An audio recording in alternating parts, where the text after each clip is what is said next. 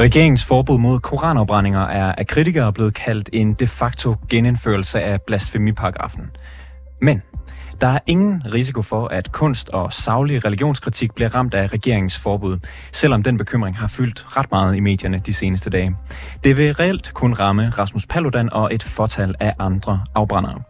Politi og domstole kan nemlig sagtens vurdere, hvad formålet er med at brænde, rive eller uinere på Koranen, når nu den nye lov er i spil. Det mener i hvert fald dagens første gæst her i rapporterne, men hvordan kan han være så sikker på det? Det dykker vi ned i i dag, og senere får vi også besøg af en indet modstander af loven. Mit navn er August Stenbrun. Velkommen til.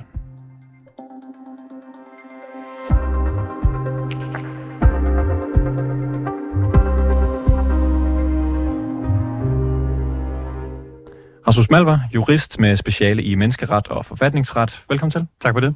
Mange frygter, at regeringsforbud her mod utilbørlig, upassende behandling af væsentlige religiøse genstande vil indskrænke mulighederne for blandt andet kunstnere og mere lødige religionskritikere herhjemme. Men det mener du slet ikke er tilfældet. Kunstnere skal ikke frygte at blive anholdt for religionskritik. Nej. Hvorfor er du så sikker på det? Mm, altså, det, det har meget været mig, der har taget den her, men det er også fordi, at medierne har valgt meget øh, strategisk ikke at tage den pressemeddelelse, der kom fra Institut for Menneskerettigheder i fredags, og ikke at citere den uh, altinget-artikel, der kom med lørdag, hvor seks andre professorer og, øh, og, og, og fagpersoner inden for det siger, det er ikke så slemt, som de siger. Det, jeg rigtig godt kan lide ved det her, det er ikke fordi, jeg har en holdning til, om det skal være tilladt eller forbudt. Det er fordi, de er gået i dybden med menneskeretten. Jeg vil ønske, og det har jeg allerede skrevet til flere af Folketingets retsudvalgets medlemmer, at vi tager den her, og så gør den til den model for, hvordan fremtidige love skal laves i forhold til menneskeretten. Og der har man så valgt at citere nogle domme fra Menneskerettighedsdomstolen, hvor Menneskerettighedsdomstolen siger, ja, du vil altid kunne kritisere religion, en religiøs institution, religiøse relikvier for eksempel, så længe du gør det mod religionen eller dens magthaver der har vi set øh, blandt andet øh, formanden for Folketingets retsudvalg fra, fra Liberal Alliance har delt et billede af en polsk heavy metal musiker, som træder på Jomfru Maria og, og har fået en bøde for det. Det han ikke deler, det er, at EU-kommissionen allerede har været inde og kritisere Polen, og de henviser til, at der allerede ligger et par domme om andre heavy metal musikere fra Polen, som har trådt på Jomfru Maria, hvor menneskerettighedsdomstolen har sagt, selvfølgelig må I det. Forskellen er, hvis du spreder religiøs intolerance, eller du spreder had mod folk, det er det, jeg kalder hitse. Så jeg spørger igen, hvorfor er du så sikker på, at det her ikke vil gå ud over kunstnere? Kan de ikke falde ind under den sidste kategori, du nævner? Det kan de godt, hvis, hvis de gør det som had, og det er derfor, man skriver det, som man gør. Man har lavet den her lille øh, passus, som siger, at det her det kan altså også anvendes mod politiske og kunstneriske initiativer, og det gør man, fordi at det siger menneskerettighedsdomstolen, man skal gøre for at undgå nogle af de smuthuller, som vi ved, at nogle af de her ekstremister tidligere har brugt sig af, ved for eksempel selv at have et pressekort, ved at sige, at man er et politisk parti, ved at have et reelt politisk parti, eller ved at sige, nu sømmer jeg min tidsmand fast til det her, ergo er det kunst de mennesker, der er man nødt til at kigge på, ligesom man gør med alt andet. Alle forbrydelser i hele den danske straffelov, der skal politiet ind og vurdere, gjorde de det med vilje? Og det skal man også her. Er formålet med en ytring? Er formålet med, at man brænder den af? Er formålet med, at man gør alle de her ting, at man gerne vil sprede had til de mennesker i blandt os, som er muslimer? Eller er det, fordi man gerne vil kritisere en religion, som er lige så dum som alle de andre? Er det altid nemt?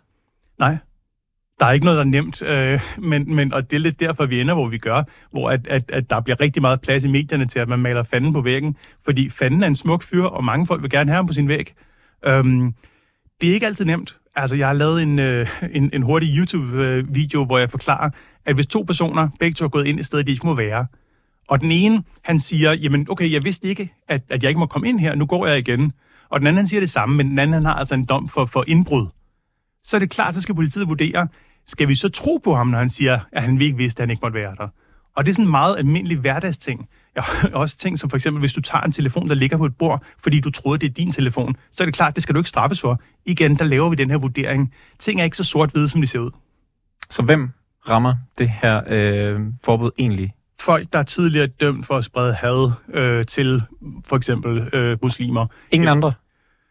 Jo, folk, der har lyst til at gøre det i fremtiden. Øhm, der, hvor jeg synes, der er en reel kritik, øh, det er den, hvor man siger, at det har en chilling-effekt, som menneskerettighedsdomstolen kalder det. Men, men der synes jeg bare, at der er andre ting, som har en større chilling-effekt. For eksempel det, at politiet tager ud til DR for at afhøre journalister om deres kilder. For eksempel det, at vi har, har den her ulovlige overvågning af mobiltelefoner, så politiet altid kan hente folks kilde fra deres opkaldsliste. Som for eksempel, at politiet de fotograferer og gemmer videoer og billeder af folk, der deltager i demonstrationer, så de kan lave politisk register. Der er mange ting, hvor menneskerettighedsdomstolen har sagt, det I gør i Danmark er problematisk. Men i Danmark, der har vi den tilgang, at ytringsfriheden, den må altid gerne begrænses, hvis det handler om at kritisere staten Danmark eller danske institutioner. Men hvis det handler om at svige muslimer til, ingen grænser, så er det simpelthen racismefrihed for danskerne. 1, 2, 3, kom så. Der står jo i lovens bemærkninger, at bestemmelsen vil finde anvendelse, selvom den utilbørlige behandling af genstanden finder sted, for eksempel i kunstnerisk eller politisk Præcis. øje med. Hvordan kan du så udelukke, at religionskritik og kunst bliver ramt af det her forbud? Fordi jeg har gennemført en længere videregående uddannelse, hvor vi kiggede på, hvorfor man skriver de ting. Og lige præcis den her passus, det er noget, som menneskerettighedsdomstolen selv har bedt landene om at gøre. Når I laver de her regler, for at være helt sikker på, at I også mener det i de her tilfælde, så er I nødt til at sætte den passus ind. Det betyder ikke, at man målretter de personer, og det betyder ikke, at man skal ignorere alt det andet. For hvis man læser lige bagefter, og hele resten af lovforslaget, så henviser de til øh, seks domme fra menneskerettighedsdomstolen, hvor det er meget klart, hvad man må, hvad man ikke må. Du må ikke sprede had, og man er nødt til at kigge på det i kontekst men du må gerne kritisere en religion eller en institution. Og jeg tror bare lige, jeg skal have skåret det her ud i pap.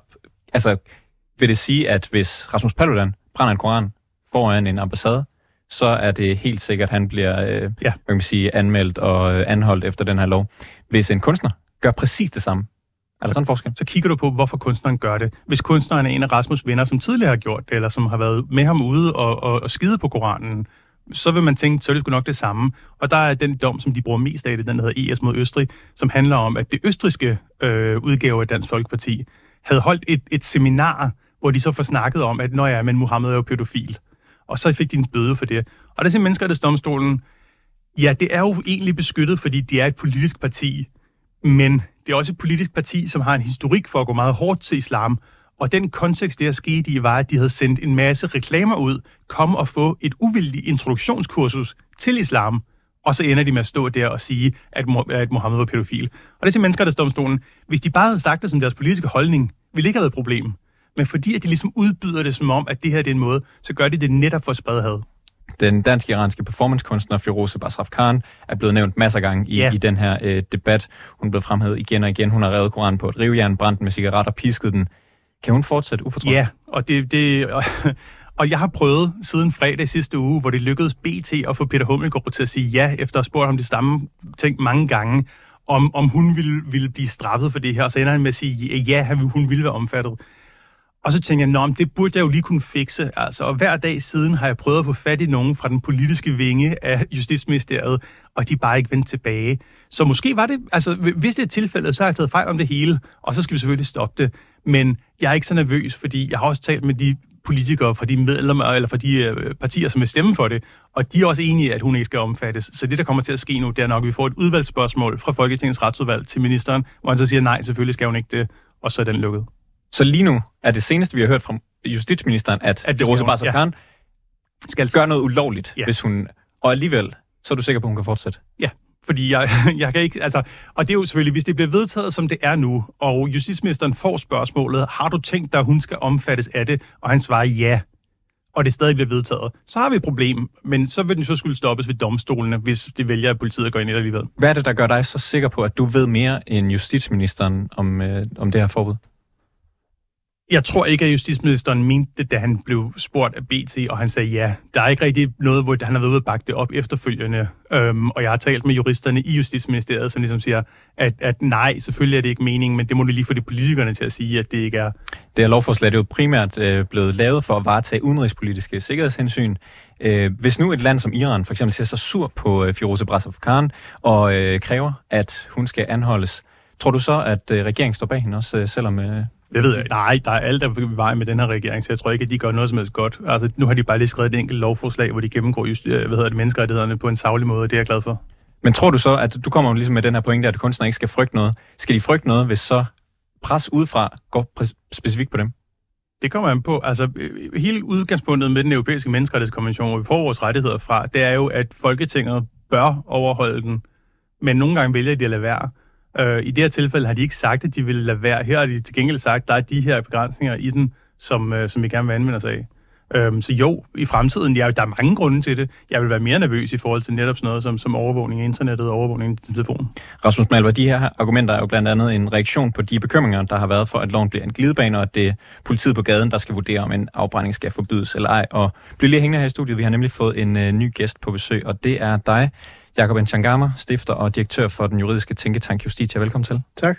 Øh, du er modstander af loven af princip, øh, men hvis vi dykker lidt mere ned i den praktiske implementering, som er det, vi taler om i dag, mm. har Rasmus Malvar ret i, at politi og domstol selv kan skelne mellem en koranopbr- eller koranopbrænding og makulering af Koranen, der har et forhundende og så et savligt religionskritisk formål? Altså, de skal jo først og fremmest forholde sig til, til loven øh, og dens bemærkninger, og loven er indført, øh, fordi at det ikke har været muligt. Øh, altså, vi, for, vi havde en blasfemiparagraf. Øh, under den kunne man afbrænde Bibelen. Øh, det var der ingen, der blev straffet for. Så sagde straffelovrådet, at uden at forholde sig til den her konkrete sag, at øh, da man måtte antage, at der var et anvendelsesområde. Øh, men det, det, det, det, det var der så i virkeligheden ikke. Der er ikke nogen, der er blevet dømt for blasfemi siden 1946. Så har vi en regering, der indfører en lov, som siger, at utilbørlig øh, behandling af, øh, af, af religiøse genstande øh, nu skal kriminaliseres. Øh, det vil sige, at man har en, en meget klar hjemmel. Man lægger endda vægt på, at politiet skal skride øh, ind, og man lægger også vægt på, at kunstnerisk og politisk øje med øh, øh, ikke er, er undtaget. Og, øhm, og det vil altså sige, at der er et meget, meget klar hjemmel, men signalerer meget klart, at den her lov i modsætning til blasfemiparagrafen skal håndhæves i praksis. Øh, og derfor øh, må man jo gå ud fra, at det vil politi og, og anklagemyndighed gøre. Øhm, og, og, øhm, og, og man kan sige, at grunden til, at vi i Danmark ikke har straffet den slags ting før, har intet at gøre med grundloven og den europæiske menneskerettighedskonvention. Øh, det har noget at gøre med en politisk kultur i Danmark. Vi har den bestemmelse, som man har sat, som man sætter det her ind i, forbyder blandt andet forhåndelse af fremmede nationers flag. Men det er der ikke nogen, der er blevet dømt for siden 1936, hvor en person forhåndede Sovjetunionens flag. Hvorfor har man ikke gjort det? Det er fordi, at der har været en praksis om, at man i Danmark lagde vægt på meningsgivelse, meningstilkendegivelser. Det er det, man gør op med nu, hvor man sætter en bestemmelse ind, endda i et kapitel i straffeloven, som handler om landsforræderi og national sikkerhed. Man sætter strafferammen op til to år for fire måneder ved blasfemiparagrafen. Så derfor har man meget, meget klart tilkendegivet, det her det er meget, meget alvorligt. Det er noget, der skal slås ned overfor. Og Rasmus Balvar, han, øh, han mener jo ikke, at man skal som kunstner frygte og Jamen. sige, blive ved med at lave religionskritisk kunst, måske endda øh, skænde eller øh, utilbørligt behandle øh, ja. en øh, religiøs genstand. Jamen, jeg ved ikke, om Rasmus Malvar har læst noget, øh, nogle, nogle domme omkring artikel 10 og blasfemi for menneskerettighedsdomstolen. Altså, den dom, der bliver henvist til i øh, lovforslaget, det er den, der hedder Wingrove. Den taler helt bestemt, bestemt om, om, øh, om religiøse genstande, og at, øh, at staterne har en stor, bred skønsmavn til at gribe ind over for ytringer, som kan opfattes som unødigt krænkende for religiøs troende. Hvad handler Wingrove om? Det er en kunstnerisk film, som viser en katolsk nonne, øh, som hedder Teresa Avila, øh, som levede i 1600-tallet, tror jeg. Øh, og den krydsklipper mellem, at hun er bundet op på et kors, og der er en mandsperson, der befamler hende, og at hun øh, kravler hen over en, Jesus, en korsfæstet Jesus-figur på et kors, øh, kysser hans fødder op, kysser ham, øh, og til sidst sætter sig ovenpå ham sådan halvt, halvt afklædt og laver samlejebevægelser. Den, den film den blev øh, censureret i, i, hvad hedder det, i Storbritannien, fordi man mente, den var i strid med blasfemiparagrafen. Det sagde den europæiske menneskerettighedsdomstol. Det er ikke en krænkelse af artikel 10. De henviste øh, også i, til den sag, der hedder Otto Preminger, som er en østrisk film. Det var en privat østrisk biograf, som øh, ville vise en film, en man kan gå ind og se den, den hedder Liebenskonzil, øh, øh, altså Kærlighedsrådet. Du kan gå ind og den på YouTube. Øh, det er en amatøragtig film, som alle vil finde øh, sådan plads. Og, men, men den bliver altså konfiskeret af de østriske myndigheder, Øh, man må ikke få lov til at fremvise den. Og der siger øh, den europæiske menneskerettighedsdomstol også, den opfinder i virkeligheden ud af den blå luft en konflikt mellem religionsfriheden og ytringsfriheden, og siger, at hvis du forvalter ytringsfriheden på en sådan måde, at det krænker religiøse følelser, så det, kan det være i strid med religionsfriheden. Så, så øhm, og vi kan også øh, i, i 2018, der sagde, at den europæiske menneskerettighedsdomstol, det var okay, at øh, en kvinde øh, blev dømt, idømt en bøde i Østrig for øh, at kalde den øh, profeten Mohammed for en pædofil, fordi han havde ifølge øh, religiøse overleveringer samleje med sin kone, da hun var ni år gammel. Så, så, så hvad er det for nogle retspraksis, øh, Rasmus Malvar henviser til? Jamen, det kan vi passende spørge Rasmus Malvar om. Ja, øh, nu spørger du, om jeg har læst Wingrove, som er fra 1996. Ja, jeg har også undervist i den på universitetet. Ja, øhm, og Undskyld? Ja, det er flot. Er det, hvad for noget er der flot? Ja, du har undervist i det på universitetet. Okay, øhm, nu, nu henviser de til seks domme fra Menneskerettighedsdomstolen. Ja. Og hende dame, du taler om her, den vi taler om lige før du kom, det er, den, det er jo det østriske Volkspartei, og det skete i den kontekst. Når man er nødt til at læse konteksten, så er man også nødt til at læse Jevmov, som en af de andre. Man er nødt til at læse som handler om hadstale, og som ikke handler om blasfemi. Men som handler om hadstale ja. mod kirken. Og det er det, der er hele pointen her. Spørgsmålet er, For, men vi taler også om det lige før vi startede med det hele. Er det i strid med den menneskerettighed, vi har, eller den ytringsfrihed, vi har, eller i strid med den menneske, ytringsfrihed, vi gerne vil have? Det, det, det, det, ja, altså, det går bare an på. Det er, jo, det er jo et retspolitisk spørgsmål.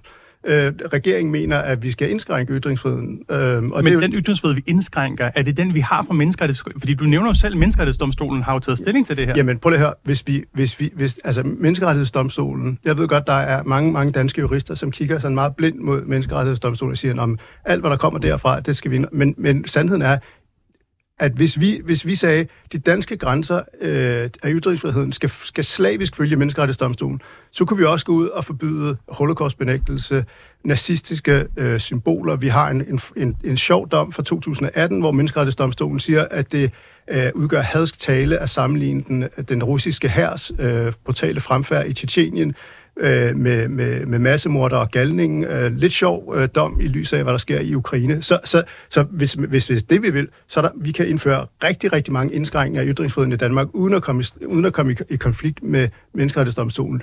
Men, men Danmark ligger, har traditionelt været et af de lande, der ligger i top tre, måske top 5 over lande, der beskytter øh, ytringsfriheden, og vi, vi tildeler en meget stærkere beskyttelse end mange andre lande. Og Jacob Ensengang, hvis der er nogen lytter, der måske er sat lidt af med alle de øh, domme, der er blevet nævnt, du prøver så at bruge de domme til at fortælle, hvorfor at øh, Rasmus Malvar tager fejl, når han siger, at, øh, ja. at øh, kunstnere ikke skal frygte at, øh, at blive dømt for, for den ja. her paragraf. Hvorfor skal de frygte det? Jamen, fordi at hvis, hvis du for eksempel er Behemoth, og du stiller dig op til en koncert, stopper koncerten, tager en bibel frem, river sider ud af den, kaster den ud til publikum og siger, pis på den og brænd den, fordi det her det er den værste bog i menneskehedens historie, jamen, så har du jo klar forsæt øh, til at, at, hvad hedder det, at begå den forbrydelse, som er beskrevet øh, i, i lovforslaget. Øhm, og så vil du øh, kunne blive dømt for det. Og så er der ikke noget retspraksis, som jeg kender til for, for, for, for menneskerettighedsdomstolen, som siger, at det er en undtagelse. Så hvis det polske metalband, så vidt jeg husker, ja. spillet på Copenhagen næste år og gjorde det efter forbuddet er indført, så vil de blive anholdt og straffet? Altså, du kan sige, det er jo, det er jo altid øh, øh, behæftet med usikkerhed, hvordan det her vil blive, forva- øh, blive, blive forvaltet. Jeg vil bare sige, at det, sådan som, som ordlyden er, at, at, at loven ligger det jo klart, der er det lige præcis det, man gerne vil ramme. Og jeg kender ikke nogen domme for, for, for Strasbourg, som vil sige, at det var klart øh, i strid med, øh, med, med ytringsfriheden. Hvad med dommen fra Azerbaijan? Jamen, den handler om hadstale. Ja, netop. Ja. Og det her, du siger, at der er en mand, som siger, jeg hader den her bog, det er den værste bog, der nogensinde ja. er skrevet. Og, men, men det her, her, og det er jo netop lige præcis det, det er jo sjovt, du taler om, om ytringsfrihed. Der er, vi har i rigtig lang tid haft en konflikt i FN's menneskerettighedsråd, hvor muslimske stater siger, angreb på religion, det skal forstås som, ud, som, og som øh, udgørende hadsk tale mod, mod, hvad hedder det, øh, mod muslimer. Mens vestlige stater, indtil for en måned siden, Danmark også sagde nej, en ting er angreb på religion, en anden ting er øh, angreb på grupper af mennesker. Vi skal have en klar skillning. Øh, menneskerettighederne beskytter mennesker og ikke religiøse, øh, abstrakte øh, ideologier.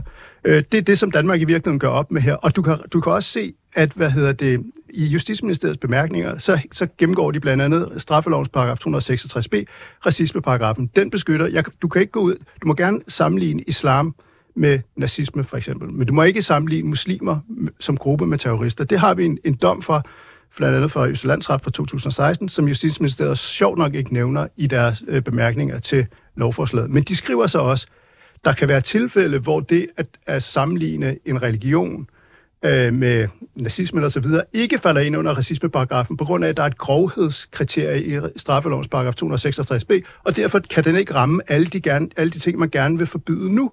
Så det vil altså sige, at man går videre end den bestemmelse, langt videre end den bestemmelse, som vi har i straffeloven, som handler om at beskytte muslimer som gruppe, fordi det handler om at beskytte en religion. Når den her øh, lov bliver indført, så handler det jo meget om, at, øh, eller så er det i hvert fald politiet, der ligesom i første omgang skal tage stilling til, om øh, man skal stoppe en øh, aktion, happening, ja. en øh, koranopbrænding for den sags skyld.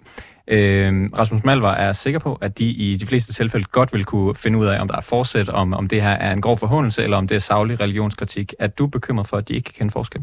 Ja, men der er et, et andet spørgsmål, lidt underbelivet spørgsmål, det er, at øh, grundloven, paragraf 77 øh, beskytter mod forudgående censur, så hvor, hvor tæt på skal man være øh, på, at, hvor sikker skal man være på, at øh, der er en person, der er på vej til at øh, at overtræde den her bestemmelse, før at politiet skal skride ind. Fordi så kommer vi over i territorier, som, hvor det ligner forudgående øh, censur.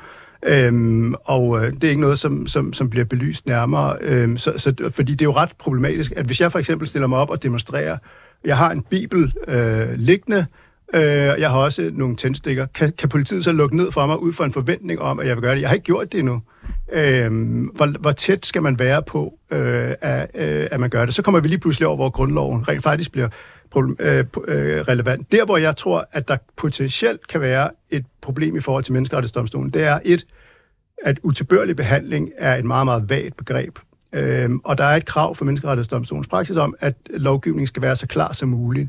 Øhm, det er jeg ikke sikker på, også med, med den beskrivelse af gerningsindholdet, som er noget vævende, og du kan også høre forklaringerne både fra justitsministeren og politiske ordfører. De, de kan simpelthen ikke svare på, øh, hvilke, øh, hvilke handlinger, der er, er omfattet og, og snakker udenom. Det andet er, at jeg tror ikke, der er særlig mange lande i Europa. Det, er det, det, det har jeg ikke øh, bevis for, men, men jeg tror ikke, der er særlig mange... Altså, den her lov lægger jo op til, at i gentagelsestilfælde skal man ryge flere dage i fængsel. Jeg kender ikke nogen eksempler, det kan være, de er der, hvor at lande, de, land, de tilbageværende lande, der har blasfemiparagrafer i Europa, har sendt folk i fængsel for at overtræde en blasfemiparagraf. Og det kunne jeg godt forestille mig, at der vil man for øh, sige, at det er ikke proportionalt. Det kan godt være, at man godt kan, stå, øh, kan straffe og give en bøde, men at sende folk i fængsel for at overtræde den her bestemmelse, det øh, går for vidt. Rasmus Malvar, ja. hvad siger du til det? Ja, nå, jamen, der, der, der sker mange ting. Øhm, I forhold til blasfemiparagrafen, så kunne man også måske sammenligne den her med det at forstyrre gudstjenester, som, som vi straffede i for nylig. En mand, som, øh, som fik 30 endagsbøder for at synge for højt med på en del af en, en ting i den kristne kirke, man ikke måtte synge med på. Der er også de to tilfælde, hvor henholdsvis bedstemøder har sunget i Folketingssalen, og Extinction Rebellion har taget tøjet af, hvor at en minister fra konservativt sagde, at det var udemokratisk, når Demos på den måde blandede sig i den politiske proces. Det er noget af det, vi straffer efter straffeloven, hvor vi gør indskrænkninger af ytringsfriheden. Ja, men, det er jo, men, det, men prøv at høre, det handler jo om offentlig orden. Det, det her, handler det her ikke om offentlig orden? Nej, det gør det sgu ikke. Det handler om, at du går ind og, og, og beskytter... Du må gå hen, og så kan du brænde, du kan brænde øh, den danske grundlov af. Du kan brænde det danske flag af. På, øh, det kan du gøre. Det bliver du ikke straffet for. Så det handler om en, nogle bestemte genstande. Hvis du, straf, hvis du gør det derhjemme, bliver du ikke straffet for det. Hvis du tager det ud på offentlig gade, så kan du godt få en bøde for ordensbekendtgørelse. Ja, men, ligesom men, men der er ikke på samme, hvis du demonstrerer på samme, hvis du gør det på samme måde, som Rasmus Paludan har gjort med Koranen, så gør du ikke. Nej, men hvis man gør det på samme måde, som Rasmus Paludan har gjort, så ja. for eksempel, hvis du skal demonstrere mod kongehuset, så er der en vært herinde fra, som blev nægtet at komme ind til Ja, det. og det synes jeg også er problematisk. Men det sagde du ikke dengang. Ja. Vi snakker ikke så meget. Uh, ved du, Rasmus Paludan, prøv lige at gå tilbage på og se, hvad jeg har forsvaret. Uh, ja, nu, nu behøver vi ikke at dykke ned i, hvad, hvad, hvad I begge to har, har sagt. Men, men det er bare, dine argumenter er jo fuldstændig usammenhængende. Du taler om... Du taler, et øjeblik. Ja. Øhm, jeg vil rigtig gerne forsøge at gøre det her en eller anden form for konkret. I hvert fald er blevet meget øh, juridisk, og måske nogen har lidt svært ved at følge med. Øhm, Firoze Brasov Khan er blevet nævnt virkelig meget ja. i den her debat. Ja. Rasmus Malvar siger, at hun kan fortsætte ufortrøden med alle sine uh, happenings. Ja. Kan hun det? det, er jo sjovt at se, høre, hvad justitsministeren øh, siger. Han opfordrer hende til at, at lave noget andet end... Øh, jeg kan citere ham. Han ja. siger, øh, jeg vil opfordre hende til at skabe noget, skrive noget, male noget, hugge noget i sten, lave noget musik. Hvad ved jeg, i stedet for at ødelægge ting. Det giver vel indtryk af, at det bliver ulovligt. Det gør det, og du kan se, man kan gå ind på Vimeo, så kan du se hendes kunst. Hun har pisket Koranen 99 gange. Øh, hun har brændemærket den med cigaretter, øh, og hun har så makuleret den og udstillet på et, på et bedetæppe. Hvis det ikke er utilbørlig øh, behandling af, af en, øh, en religiøs genstand, så, så, så har jeg anmeldt, altså hvis Mal, Mal, jeg håber da, at Malvar har ret. Jeg, jeg vil bare sige, at der er intet i praks, retspraksis for, EM, øh, for, for den menneskerettighedsdomstol, som støtter den fortolkning, og ordlyden er det heller ikke. Det kan godt være, at Rasmus Malvar så øh, på magisk vis øh, får ret i, i, i det her, men, men, men hvilken domme han, han kan henvise til, det, det, det ved jeg ikke. Jeg håber at han har ret. Rasmus Malvar, vi har altså, cirka halvandet minut tilbage af, af udsendelsen. Jamen, Prøv at overbevise uh, Jacob Entengammer om, at du har ret. Jamen, jeg synes bare, at folk skal gå ind og læse den, der hedder ES mod Østrig. Øhm, altså igen, de, kommer omkring det, de gjorde det også i Windgrove. Hvad er grænserne? Grænserne er, og det er også, der vi er for Partisi, hvor de forbød et parti i Tyrkiet, hvor hele det, at man undergraver andres rettigheder, så det er derfor, jeg spørger dig, er det den ytringsfrihed, vi har? Du, så kommer vi over i FN og sådan nogle ting. Vi har kun den ytringsfrihed, vi har fået af menneskerettighedskonventionen. Nej, vi har der ikke. Hva, ja, altså, okay. altså der, der er ikke nogen, der er blevet straffet siden 1946 for blasfemi. Det, gå ind og læs alle de afgørelser, hvor, hvor Rigsadvokaten har, har lavet være med at gøre det. Det er ikke primært i men, men hvorfor blasfemi, når vi taler om had mod grupper? Det er jo ikke had mod grupper, det her. Okay. Men det er det, det, det, jeg læser, når der står med formålet at stoppe had mod grupper. Og så henviser de, de citerer ordret fra dommen, at der er forskel på, om det er bare blasfemi og grov tale, eller om det er had mod grupper. Jakob M. Gammer, 30 sekunder. Jeg kan se, du, øh, du leder efter noget på din telefon. Jeg op for, for, for, hvad hedder det. Domstolen har i sin praksis slået fast, at staten har en bredere skønsmarkering, hvis ytringer kan karakter, karakteriseres som blasfemiske og unødigt krænkende over for andre religiøse øh, overbevisning. Medlemsstater kan således efter domstolens praksis foretage indgreb i retten til ytringsfrihed, hvis religiøse emner behandles på en måde, der kan karakteriseres som blasfemisk. Ja, og ordet og det, er unødigt. Ja, unødigt. unødigt. Ja, og så læs Window og det bliver unødigt bliver det sidste ord i dagens debat. Tak fordi I begge to kom. Jakob Anchangama, direktør og stifter af den juridiske tænketank Justitia og jurist Rasmus Melmer. Mange tak. Det var alt for reporterne i dag. Programmet var tilrettelagt af Toge Gripping, produceret af Jeppe Aumann Øvig. Mille Ørsted er redaktør, og mit navn det er August Stenbrun.